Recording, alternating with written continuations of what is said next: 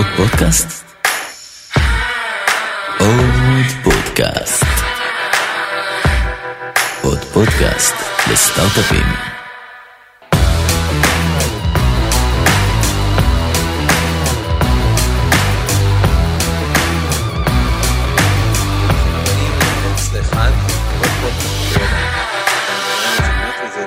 שבנו ובונים מוצרים שמשנים את העולם.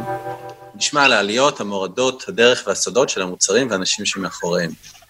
אני דוד קלר, שותף, מייסד ומנכ"ל סטודיו פריים, ואיתי יאיר קיווייקו, מנהל השיווק שלנו. לפני שנתחיל, תודה גדולה לחברים תומי וגיא מעוד פודקאסט לסטארט-אפים שנותנים לנו את הבמה, והיום אנחנו שמחים מאוד לארח את גל גורן מתמי. היי גל.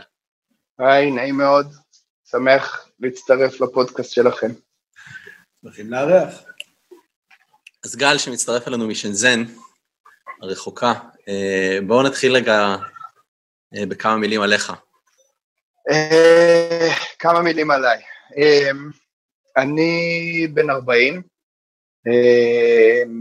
נשוי לשני ואבא לשלושה ילדים, זוהר בן עשר, קרני בת שש ויאלי בן שלוש. ובשלוש שנים האחרונות אנחנו גרים בשנזן, שנג'ן, יותר נכון, בעגה המקומית. זו חוויה עמוקה מאוד מבחינת uh, המשפחה, uh, לעבור לגור במאדים, וככה, שאתה לא מבין מי ימינך ומי משמאלך, זו חוויה מאתגרת לכולם, בטח לילדים שמגיעים לבית ספר ש... לא מבינים מילה ממה שרוצים מהם, אבל uh, אנחנו אוהבים uh, חוויות, אז זה בסדר. ספר לנו קצת על תמי. תמי. תמי זה חברה שהוקמה בסוף 2016, uh, אה, הוקמה על ידי ועל ידי יוסי וולף, שהיום משמש כצ'רמן של החברה, ובעצם עבדנו יחד, uh, אני עבדתי אצל יוסי uh, בחברת אה, רובוטים, זו חברה שעושה רובוטיקה לתחום הצבאי. ואחרי אה, ארבע שנים כמעט של עבודה משותפת, הבנו שרובוטים אה, לתחום הצבאי זה, זה באמת דבר מעניין, אבל אם אנחנו רוצים לכבוש את העולם, אז צריך לשחק במגרש של הגדולים, והמגרש של הגדולים זה שוק ה consumer. לא, זה היה לנו די ברור. ובעצם אה, ליוסי היה איזשהו חלום, ככה, שהוא תמיד אה, מספר על איך שהוא היה רואה את אה, סבתא שלו נאבקת ככה עם המגש, היא נושאת את האוכל מהמטבח לסלון עם העוגיות, וככה אחרי שחקרנו קצת את הנושא, הבנו שזה אתגר גדול לאנשים מבוגרים, בגיל השלישי, לא רק לשאת אוכל, אלא באופן כללי, להתנייד אה, בבית אה, ממקום למקום, והתחלנו לחשוב איך, איך אפשר אה, לפתור את הבעיה, או איך אפשר לסייע, ומה אפשר לעשות. ובעצם ככה התחלנו, ככה התחלנו, כשזה היה מה שהיה לנגד עינינו. מה שקרה תוך כדי הפיתוח והשנים והגלגול של הרעיון זה שהבנו שאנחנו בעצמנו נהנים מהמוצר. והבנו עוד דבר, הבנו גם שאנשים uh, מבוגרים לא אוהבים, לא אוהבים עזרים למבוגרים. ברגע שאתה מגדיר את זה כמשהו למבוגרים, אז מראש יש רתיעה. והחלטנו לקחת את זה לכיוון אחר, לכיוון uh, של uh, למה לא שנשתמש במוצר הזה אה, בבתים, אה, לא רק של מבוגרים, אלא של, אה, של כל משפחה שיש לה ילדים, ושההורים רוצים להיות יותר בתקשורת כשהם נמצאים רחוק. ובגלגול הבא של זה גם הבנו שלמה לא כדאי לקחת את זה, למה לא לקחת את זה לעסקים? למה שטימי לא יהיה מוצר שיכול לסייע בחוויית קנייה בכל ריטל סטור? למה שטימי לא יסייע אה, בשואורומס, במוזיאונים, בבתי מלון, אה, בבתי חולים, כמו שאנחנו רואים עכשיו בקורונה. ככה מוצר עבר כמה גלגולים. בשנים האלה ש... שעברו. אה, והיום טימי למעשה זה פלטפורמה אוטונומית, אה, שיודעת להגיע ממקום למקום אה, בכל מבנה סגור שהוא, ולמעשה פיתחנו אותה בצורה כזאת, פיתחנו את טימי בצורה כזאת שאנחנו מספקים חבילת SDK ומאפשרים לכל מפתח ולכל עסק לפתח אפליקציות על גבי טימי על מנת שיתאימו ל-use cases שלו. זאת אומרת, אה, תמי שפועל בבית חולים הוא שונה בתכלית מאשר תמי שפועל בבית מלון. אמ, אז זה הרעיון. והיום אנחנו כבר אה, עובדים ב, בהרבה מאוד מקומות אה, באסיה ובארצות הברית, וסוף סוף גם בישראל עכשיו. אתה, אתה התחלת בכלל באקדמיה עם תואר ראשון בהנדסה ביו-רפואית, תואר שני בהנדסת מכונות. איך בעצם עושים shift כל כך קיצוני מאקדמיה ישר לתוך סטארט-אפ? איך, איך זה הרגיש לך המעבר הזה ממשהו שהוא סופר תיאורטי להארדקור, עבודה, hands on? תראה, אני לא, אני לא הסתכלתי על זה אף פעם ככה, זאת אומרת, אה, אני התחלתי כסטודנט להנדסה ביו-רפואית, אה, לא בטוח שהייתה לי איזושהי אג'נדה מאוד מאוד מוגדרת ללמה ללכת ללמוד הנדסה ביו-רפואית. זו איזושהי החלטה שהתקבלה על איזשהו ארסל בדרום אמריקה, בלי יותר מדי משמעות כנראה, והתואר הזה היה אה, אה, מבחינתי די סיוט, למען האמת. אני הייתי סטודנט גרוע. אה, זאת אומרת, נאבקתי בכל המבחנים ועם המילואים תוך כדי, וכל אה, סמסטר יש אה, שישה מקצועות, אז אני עושה 12 מבחנים, זה היה כזה דבר קבוע, ודי סבלתי, אבל תוך כדי הסבל, בשנה האחרונה, התחלתי לעבוד בחברת, בחברות סטארט-אפ רפואיות, והתחלתי לגעת uh, בהנדסה תכלס, כמתכנן, ומזה די נהניתי. הבעיה, זה אצלי לפחות, זה שאני נהנה מדברים לפרקי זמן קצרים, ותוך כדי העבודה הבנתי שאני רוצה להמשיך ללמוד, והתחלתי, ועשיתי תואר שני בהנדסת מכונות, ומהר מאוד בתואר, אני חושב שזה היה הקורס הראשון שבחרתי, היה ב machine learning, פעם ראשונה שנחשפתי לתחום הזה, וזה זה פשוט, זה היה מין, אה, זה היה מין איזשהו הבזק מבחינתי, ש, שבזה אני רוצה להתעסק, וזה, ואלה התחומים שמעניינים אותי, ומצאתי דרכי לעשות אה, תזה ברובוטיקה, בתחום של אה, אה, אסטרטגיות אה, חיפוש של מערכות אוטונומיות, איך מחפשים מטרה במרחב גדול, בסיס הסתברויות וסטטיסטיקה וכולי. ו, וזה היה מבחינתי באמת איזושהי נקודת מפנה, כי הבנתי שאלה הדברים ש, שבהם אני רוצה להתעסק. ויחד עם זאת, באותה נשימה, גם הבנתי שאני לא רוצה להיות יותר מהנדס. אה, הבנתי שכמו שהייתי סטודנט אה, לא הכי מוצלח, אז אה, גם לא בטוח ש... שאני יכול להיות איזשהו מהנדס עילוי, והחלטתי שאני רוצה לגעת בזוויות האלה של מכונות מורכבות בפן הרחב יותר.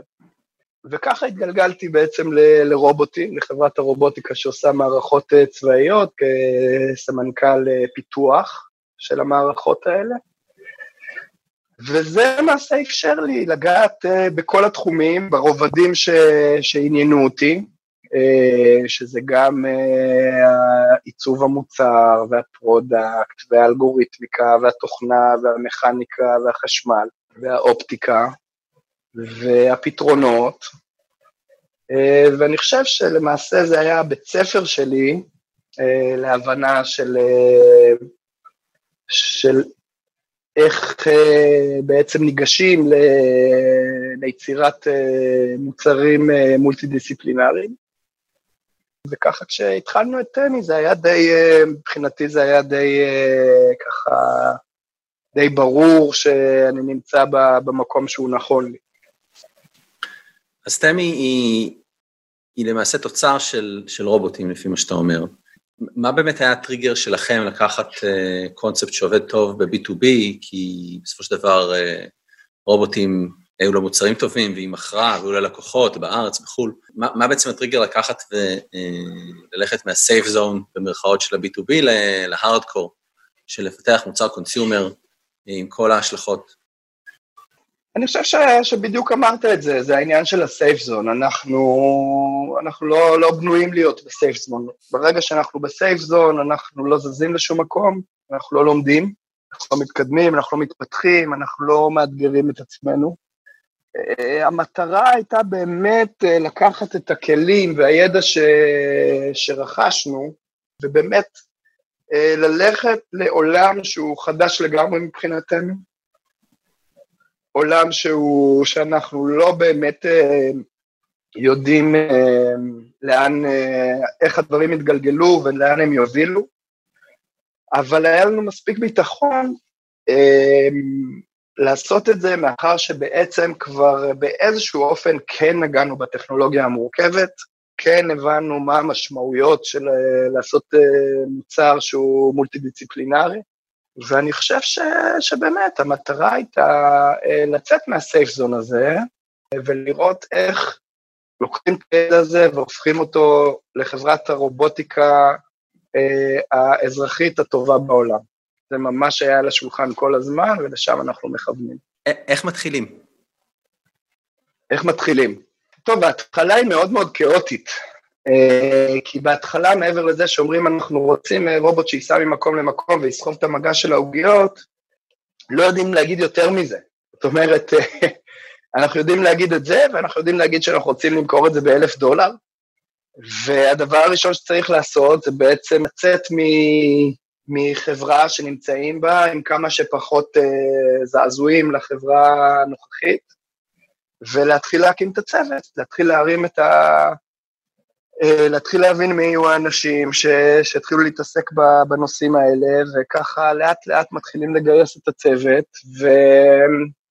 אמ, ואני זוכר שפחות או יותר המשימה הראשונה הייתה להסתובב ברחובות של דרום תל אביב, לאסוף uh, חתיכות קרשים של בנייה, ו... ועם מסמרים, דבק, חוטי ברזל, אה, לעשות אה, איזשהו משהו שיראה כמו מגש על גלגלים, אה, ולהתחיל לשאול את עצמנו, זה בגובה המתאים, מה עוד היינו רוצים שיהיה על זה, אנחנו רוצים שהוא ידע לשנות את הגובה שלו, אנחנו רוצים שהוא יהיה כבד יותר, אנחנו רוצים שהוא יסתובב במקום או שיהיה לו רדיוס סיבוב, אנחנו רוצים שיהיה לו מסך אה, אה, שעושה רק טילט או גם משנה את הגובה. מתחילים לשאול שאלות מאוד מאוד בסיסיות. הבעיה העיקרית, למעשה, זה שאתה מראש הולך לפתח מוצר שאין לך רפרנס לגביו, אין לך שוק אה, ברור, ואתה למעשה מנווט את עצמך אה, די באפלה, שבעצם אה, אין לך, הדבר היחיד שיש לך לסמוך עליו זה על תחושות הבטן שלך. הרי זה שבסופו של דבר החלטנו לעשות רובוט בגובה של שולחן, אתה יודע, לא הייתה סיבה טובה אז, בזמנו. היום יכול להיות שהיינו בוחרים לעשות את זה נמוך יותר, גבוה יותר, או לא משנה. אבל ההחלטות האלה שהיינו צריכים לקבל בזמן מאוד מאוד אה, ראשוני של הקיום של החברה, הן אה, באמת החלטות אה, מאוד מאוד מהותיות אה, לגבי המשך הפיתוח. כי סתם למשל, עוד פעם, אם אני מדבר על הגובה, אז ברגע שהחלטת מה הגובה, אז אתה קובע גם איפה יהיו החיישנים. ברגע שאתה קובע איפה יהיו החיישנים, אז אתה קובע גם אה, מה האלגוריתמיקה ש... שתפעל על החיישנים האלה. ואם עכשיו החלטת שאתה רוצה לשנות את הגובה מאיזושהי סיבה, אז uh, זה לוקח אותך הרבה מאוד צעדים אחורה. אז uh, אני חושב שזה היו באמת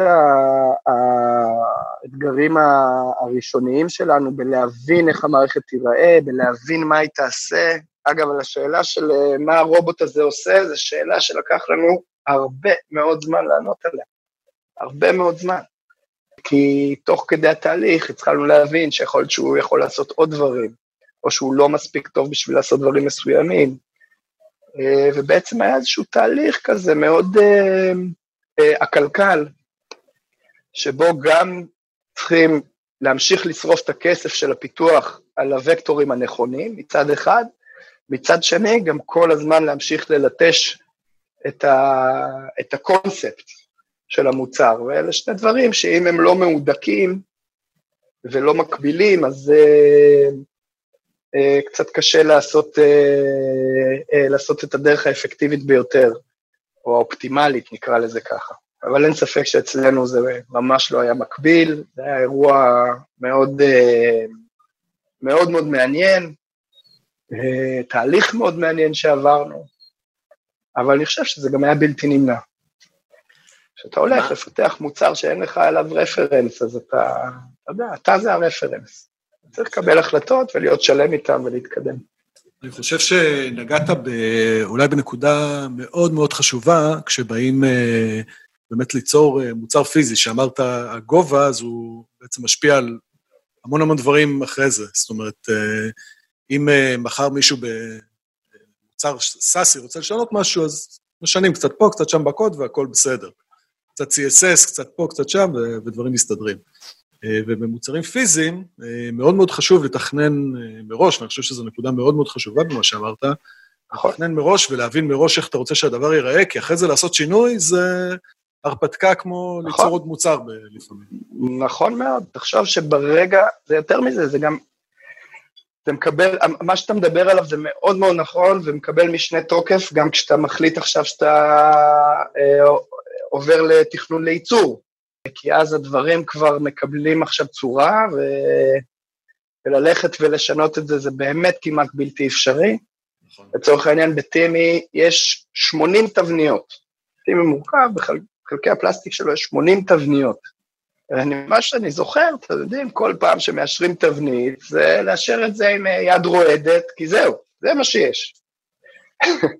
לא חוזרים אחורה. אבל אני חושב שהבנו לאורך כל הדרך שכל עוד אנחנו מאמינים במוצר, אז הולכים קדימה, לא הולכים אחורה. במחיר של טעויות, במחיר שעושים טעויות, אבל התייחסנו לטעויות כאל חלק, מ... חלק בלתי נפרד מתהליך הפיתוח. חלק בלתי נפרד ממה אנחנו לומדים ומה אנחנו מבינים עכשיו יותר טוב. וכשבעצם אה, עובדים על הפיתוח של, של אה, מוצר כל כך מורכב, מה בעצם בקודם? המוצר, הטכנולוגיה, האסטרטגיה, הקונספט העסקי, איך, איך מתעדפים את הדברים האלה? איך, איך מחליטים מה, מה מוביל? זו שאלה מאוד קשה. שאלה מאוד קשה כי, כי כל התהליך הזה הוא תהליך אה, לחלוטין מקבילי. מה הכוונה במקבילי? הכוונה זה ש... שהחבר'ה של המכניקה שצריכים עכשיו אה, לתכנן את המוצר הפיזי, חייבים לעבוד במקביל לחבר'ה של האלקטרוניקה שצריכים לתכנן את הכרטיסים, והם צריכים לעבוד במקביל לחבר'ה שמפתחים את האלגוריתמיקה ולבחור את, ה, את החיישנים. וכל הדבר הזה צריך לקרות במקביל למעצב התעשייתי שמושך את כל החברה בכלל לכיוונים, אה, אתם יודעים, מעניינים מאוד, זאת אומרת, אה, המעצב התעשייתי יכול, אינפוט שלו, יכול לגרום לחיישן מסוים אה, להיות במקום שהוא פחות אופטימלי, זו החלטה שצריך לקבל. מעצב תעשייתי עם האינפוטים שלו יכול לגרום לתבנית להיות uh, הרבה הרבה יותר מסובכת. Uh, יכול uh, לגרום ל... מנגנון מכני פשוט, להפוך להיות מנגנון מכני מאוד מורכב, רק כדי שייכנס בתוך ה- הנפח ש, שהוגדר לו. וכחברה, אתה, אתה לא יכול להרשות לעצמך לעבוד טורית. זאת אומרת, זה לא יעבוד אף פעם.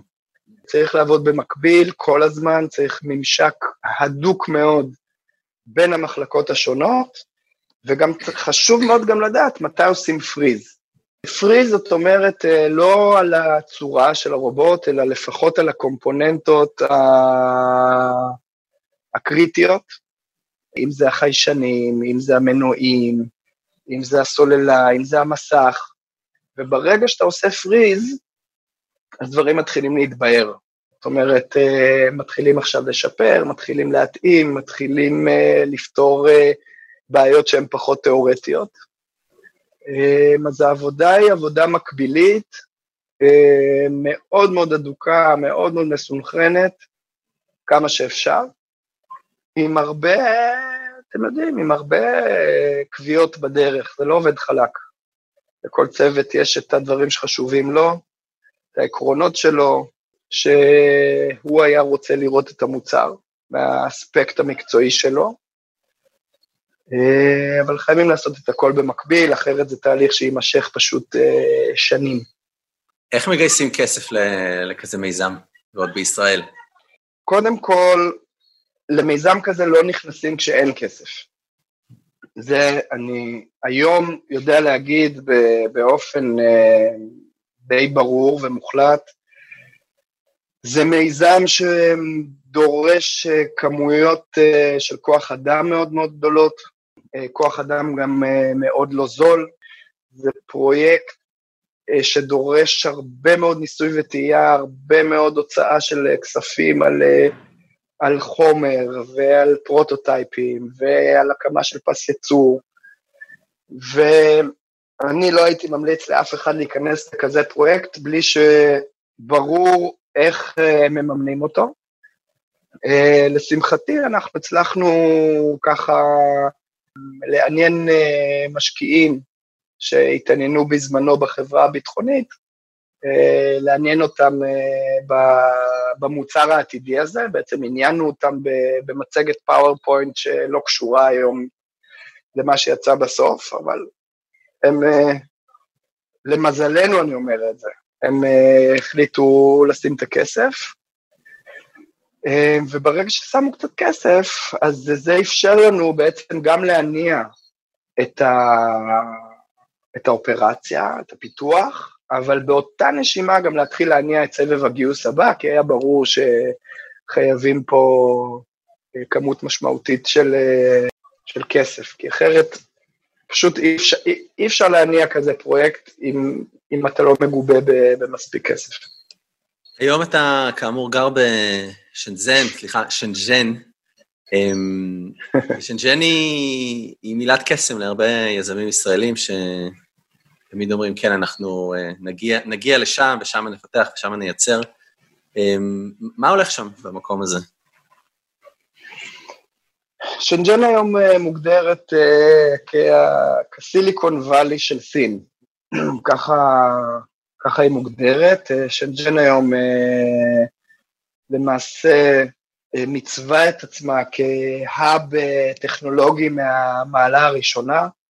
יש פה מאות אלפי סטארט-אפים, ענקיות הטכנולוגיה של סין כמו Tencent ו Baidu, ועליבאבא יושבות כאן, ה headquarter של Tencent נמצא פה, אה, ובעצם יש פה איזשהו אקו-סיסטם אה, טכנולוגי אה, מאוד מאוד רחב, כאשר אני חושב, אם אני, אם לי מותר לנתח את זה מה, מהזווית הקטנה הישראלית שלי, אז בעצם שנג'ן התחילה כעיר יצור, ואני חושב שבגלל שכל טכנולוגיות הייצור השונות אה, נמצאות פה במרחקי נסיעה מאוד מאוד קצרים, אני חושב שזה היה הבסיס להביא גם את הטכנולוגיה ואת הפיתוח לפה.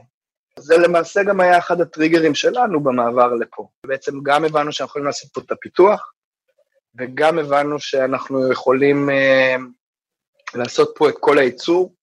צריך להבין, במרחק של, במרחק של שעה נסיעה מהמשרד, רדיוס של שעה, 100% משרשרת האספקה שלנו נמצאת. זה די מדהים, ואנחנו מדברים על שרשרת אספקה מורכבת של פלסטיקות ושיט מטאל וכבילה ו-PCBA ומנועים ואופטיקה ומסכים וחיישנים. אז, אז זה מאפשר בעצם לנהל ב, ב, במרחקים קצרים אופרציה מורכבת, זה מאוד מאוד מקל על העניינים. אה, ועוד פעם, ובמקביל התפתחה פה גם, התפתח פה איזשהו אקו-סיסטם של אה, המון המון המון חברות טכנולוגיות. הממשלה משקיעה פה מיליארדים בפיתוח של פארקי תעשיות uh, מתקדמות. כל סטארט-אפ ש... שמוכיח שהטכנולוגיה שלו היא חיונית, או שהיא מעניינת, יקבל פה מענקים מהממשל. אז שנג'ן ככה לאט לאט ממצבת את עצמה באמת כ- כבירת ההייטק של סין. אני חושב שלצערי, אני אומר את זה, אני, אני לא יודע אם אני מסכים עם האמירה הזאת ש, שככה, אם אתה הולך היום לכל ישראלי, אז הוא אומר לך ששנג'ן זה, אה, ששם הוא רוצה להיות. אני חושב שעוד צריך פה לעבור עוד, אה, עוד איזושהי תקופה גם בצד הישראלי, אני חושב ששנג'ן בעיקר מתאימה לחברות שהן אה, יצרניות. אני לא רואה את, ה, את היתרון בלעבור לשנג'ן כדי להמשיך לעשות פיתוח תוכנה, למשל. אני לא חושב שזה... יש פה ערך מוסף, אלא אם כן אה, הערך המוסף היחיד הוא מהכיוון של עלויות כוח אדם. אז אני חושב שחברות ישראליות שמפתחות אה, מוצרים, אני חושב ששנג'ן יכולה להיות כר דשא נהדר לפיתוח מוצרים ולייצור שלהם. אז אתה עולה על מטוס לפני שלוש שנים, נוחת בשנג'ן, ומה? איך מתחילים להרים שם אופרציה? אתה נוחת בשנג'ן עם uh, משפחה, עם שלושה ילדים, עם תינוק בן uh, כמעט חודש, ו... וצריך להתחיל. אז uh, מאחר שכבר ידענו שאנחנו הולכים לעשות את המהלך הזה, ופה גם מגיע באמת uh, תודה לאשתי, שהסכימה לעזוב את הכל פחות או יותר, ולבוא לחוויה המוטרפת הזאת. מאחר שכבר ידענו שככה חצי שנה לפני שאנחנו עוברים שאנחנו הולכים לעשות את זה, אז אני בעצם uh, כבר uh, גייסתי את ה... שניים, שלושה עובדים שלי הראשונים, כדי שאני לא אגיע ואהיה פה באיזשהו ואקום, והם היו הבסיס שלי, זאת אומרת, אה, אני גייסתי אנשים שהיה לי מאוד מאוד חשוב שקודם כל הם ידברו, יוכלו לדבר איתי אנגלית. שתיים, זה שיש להם אה, ניסיון במוצרי קונסיומר מהצד התפעולי בעיקר. זאת אומרת, עכשיו אה, צריך להתחיל לחפש יצרנים וספקים, אז שיהיה על מי להישען. אה, וההתחלה היא התחלה מורכבת, התחלה מורכבת זה אומר שאני הולך בסוף החודש לכספומט עם הישראכרט שלי ומושך מהחשבון שלי בישראל, מהחשבון הפרטי, את המשכורת לעובדים. כי לקח זמן עד שפה מקימים חברה ועד שמתעסקים פה עם כל הבירוקרטיה וחשבונות בנק ועניינים. אה, אז ההתחלה היא ככה, יש בה הרבה מאוד קסם. אה, הכל, כל נסיעה שעושים, לכל ספק, לכל uh, משרד, לכל פגישה, זה, זה משהו שאתה יודע שאתה מתחיל את היום, ואתה יודע שבסוף היום אתה תחזור עם הרבה מאוד חוויות הביתה. הכל פה מאוד מאוד שונה, צריך לקחת הרבה אוויר, אה, להבין שזה חלק מהחוויה, אה, שדברים לא מסתדרים, אה, לא כמו שאתה רוצה, כמו שהיית רוצה, אבל ברגע שמבינים שזה חלק מזה, אז משחררים את זה ואת התסכול הזה, ופשוט נהנים מהתהליך. ו... וברגע שגם, שאתה רואה שפתאום אחרי חצי שנה, פתאום הילדים מדברים אנגלית שוטפת, ויש חברים, אז אתה גם יכול להגיד לעצמך ש... לפחות בצד המשפחתי גם יורד איזשהו, איזשהו איזשהו סטרס. זה מאפשר ככה להתקדם עוד צעד ועוד צעד קדימה. אה, יכול להגיד לכם שגם היום, אחרי שלוש שנים, אני... יש ישיבות שאני נכנס, אני חושב שקרה א', אבל אה, קרה ב'. העסק פה די מורכב. גם קשה לנו כישראלים או כזרים, אנחנו נקראים פה אוכלוסיית הזרים, קשה באמת להבין עד הסוף את הניואנסים ואת השפת גוף, ולמה הוא באמת התכוון ומה הוא באמת חושב. ולכן אני חושב שמאוד מאוד חשוב לייצר כבר בהתחלה את, ה, את הקור, את הצוות הזה שאתה יכול לסמוך עליו, אה, וגם אם אתה לא יכול לסמוך עליו, אז אין לך ברירה, זאת אומרת, אה, זה מה שיש. אז אה, אתם יודעים, זה הקוביות, עם זה משחקים. וכל ההחלטה בעצם להעביר את הפעילות המשמעותית לסין, מה היו השיקולים? כי, כי זה משהו יחסית חריג, בטח פה בישראל, שממש אתה עובר לסין, והפעילות עוברת לסין. לרוב בעצם מייצרים שם, מרכיבים לפעמים פה, לפעמים שם, אבל אין איזה מעבר מלא, כמו שאתם עשיתם. נכון. בעצם מה שקרה זה שאחרי שנתיים של פיתוח בתל אביב, פתאום התחלנו להבין שיש סיכוי שאולי המוצר הזה גם יעבוד. ומאחר ש... כמו שאמרתי לכם בהתחלה, אנחנו חייבים לעשות הכל במקביל, אז uh, הבנו שאם יש סיכוי שהוא יעבוד, אז כדאי מאוד שנתחיל uh, להקים את, ה... את פס הייצור, את שרשרת האספקה, גם זה לוקח שנתיים. אז, uh, אז מחליטים לעשות את זה, כאשר בעצם בהתחלה הפוקוס היה באמת להעביר, לעבור מפיתוח לייצור, זה באמת היה הפוקוס בהתחלה.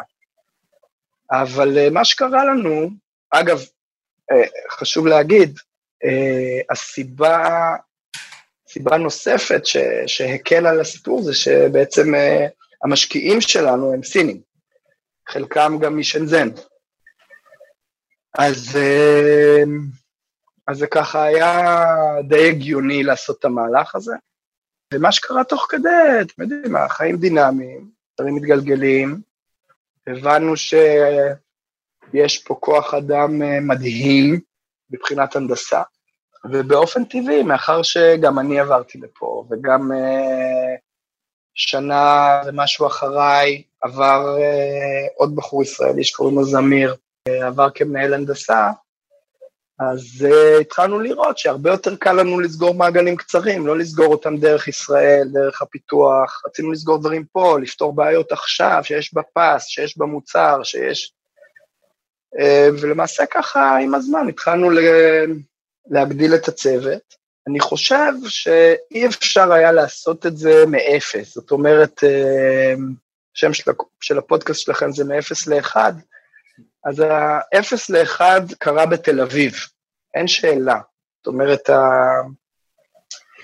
ה-DNA הישראלי הוא קריטי ליש מאין, ה-0 עד ה-1. אה, אני לא חושב שיש לנו הרבה מתחרים בעולם בעניין הזה, אבל אה, מ-1 ל-100, פה צריך כבר צוות שמבין מוצר consumer. ואנחנו כישראלים פחות מבינים מוצר consumer, זאת אומרת, אה, מוצר hardware. ככה עם, ה... עם הזמן התפתח שם צוות מאוד מאוד חזק, והבנו שאנחנו רוצים להמשיך אה, להגדיל אותו. אגב, היום בטמי עדיין יש core uh, של מהנדסים מדהימים שנמצאים בתל אביב, וככה הפיתוח הוא גם בתל אביב וגם בסין במקביל. מה זה הרגע הזה ש... שבו אתם פשוט מבינים שזה באמת קורה? יש איזה, יש איזה אירוע שאתה יכול לומר עליו, שים לך את האצבע ש... ש... זה קרה? אתה מתכוון למה, מה, שמה, שמה קורה? שהחברה הזאת היא באמת הולכת, אה, הולכת לספק את המוצר, הולכת להצליח, ש... שזה באמת אמיתי. אני חושב שעוד לא הגענו לרגע הזה. אני חושב שעוד לא הגענו לרגע הזה. אני חושב שאנחנו היום... אה, חברה שיש לה מוצר ויש לה כוחות, זה נכון, אבל אני חושב שהיום, למרות שהדרך הרבה הרבה יותר ברורה לנו, זאת אומרת, ברור לנו מה האתגרים וברור לנו איפה אנחנו יותר טובים ואיפה אנחנו פחות טובים, אני חושב שכשאנחנו נגיע ונתחיל למכור אני אנסה לחשוב על איך להתנסח, אבל אני חושב ש... אני חושב שאני ארגיש באופן אישי. שהצלחנו, אה, כשאני אגיע ל... לאיזושהי חנות או מלון או, או, או בית חולים ואקבל שם שירות מתמי, וזה יקרה כשיהיו מספיק מערכות uh, תמי אאוטדר. ואני חושב שעד שזה לא יקרה, אז אנחנו לא יכולים להגיד שיש פה הצלחה, לא יכולים להגיד שאנחנו רואים את ה... את ה... שאנחנו יכולים לקטוף פה את הפירות. אני חושב שאנחנו עדיין צריכים להמשיך להיאבק גם על הדיזיין של המוצר, גם על, ה... על הביצועים שלו, גם על הפתיחה של השווקים, גם על המודל העסקי. אני חושב שאנחנו צריכים עוד זמן. אז uh, אנחנו עוד לא שם. אז תמי עד היום פיתחה מוצר אחד, uh, איפה נראה אתכם עוד שלוש-ארבע שנים? Uh, אני חושב שאנחנו, אני חושב שהשנה זו שנה קריטית לכל תחום הרובוטיקה, לכל חברות הרובוטיקה בעולם. אני חושב שהקורונה עשתה שירות, לצערי, שירות טוב לתחום הזה, מאחר שפתאום התחילו להבין אה, מה הערך המוסף במערכות אוטונומיות שיודעות לתת שירות מרחוק, ואני חושב שזה פתח הרבה מאוד אה, שווקים אחרים. אני חושב שחברות הרובוטיקה שהתבלטו בשנה הקרובה בעולם על פני מוצרים אחרים, אלה החברות ש... שיובילו את, ה, את העולם הזה ויצעידו אותו קדימה גם בשנים שאחר כך. וכדי להיות חפצי חיים, אז אין ברירה, צריך uh, להתחיל לפתח uh, uh, את המוצרים הבאים. אני חושב שמאחר שאנחנו מבינים היום כמה זה מורכב וכמה משאבים נדרשים כדי לפתח את המוצר הבא, אז צריך אה, אנחנו אמנם, אמנם כבר מתעסקים בזה, אבל צריך להתעסק בזה בזהירות, אבל אין ספק שחבר, שחברה חפצת חיים חייבת, חייבת ללכת אה, לדור הבא של המוצרים, והדור הבא יכול להיות בהרבה אספקטים, זה יכול להיות uh, כלים אוטונומיים ל... לדליברי, או כלים אוטונומיים שיש להם הרבה יותר יכולות מניפולציה פיזיות, שימוש בזרועות, עלייה של מדרגות, כניסה למעליות, זה אינסופי. אז בעוד שלוש-ארבע שנים אני חושב שיהיו פה לפחות עוד אה, שלושה-ארבעה מוצרים, פורט, פורטפוליו של מוצרים, שבעצם ייקח את אה, תמי להיות אה, חברת הרובוטיקה המובילה בעולם. נשמע מדהים. כן, נשמע, זה, זה כמעט סקופ לדעתי, מה שיש לנו פה. כן. אם היום אתה ככה מסתכל אחורה על כל תהליך הפיתוח שעשיתם עד עכשיו, מה היית עושה אחרת? כמובן שזו חוכמה בדיעבד, אבל בכל זאת. הייתי עושה מלא דברים אחרת, אבל אם לבחור ככה איזה משהו אחד, באמת, שאתה יודע, היום אני מכה על חטא, כי זה, כאילו אם היינו יודעים, אם היה לנו קצת יותר ניסיון, אז זה בכלל לא היה דיון, אבל uh, היינו צעירים. אמ, צריך לזכור שכל מוצר צריך לעבור תקינה. אמ, בין אם זה בסין, בין אם זה בארצות הברית, בכל מדינה אחרת בעולם.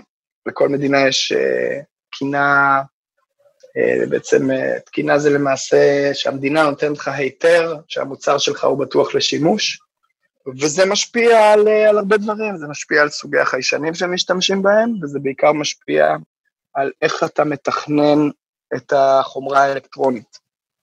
אה, ומאחר שאנחנו הגענו להבנה של הנושא הזה קצת באיחור, כי מאוד מאוד היינו מבסוטים כשהמוצר עבד. מבחינתנו הוא עובד, כאילו, מה, מה עכשיו, תקינה? כשהגענו להתחיל לטפל בתקינה, הבנו פחות או יותר שאנחנו צריכים אה, לתכנן את כל הארכיטקטורה מחדש של כל החומרה אצלנו ברובוט, זה היה אירוע כואב מאוד, שלקח חודשים ארוכים, תוך כדי זה שכבר uh, מיוצרות תבניות, ותוך כדי זה שכבר uh, אה, מתחייבים ללקוחות, ובקיצור, זה היה אירוע מאוד מאוד כואב. אז אני, אם יש לי טיפ אחד לכל מפתח שהוא, זה לתכנן את המוצר מראש לפי התקינה במדינת היעד שאותה רוצים, אה, שבה רוצים למכור. זה יכול לחסוך חודשים של אה, כאבי לב. נשמע כמו טיפ מדהים.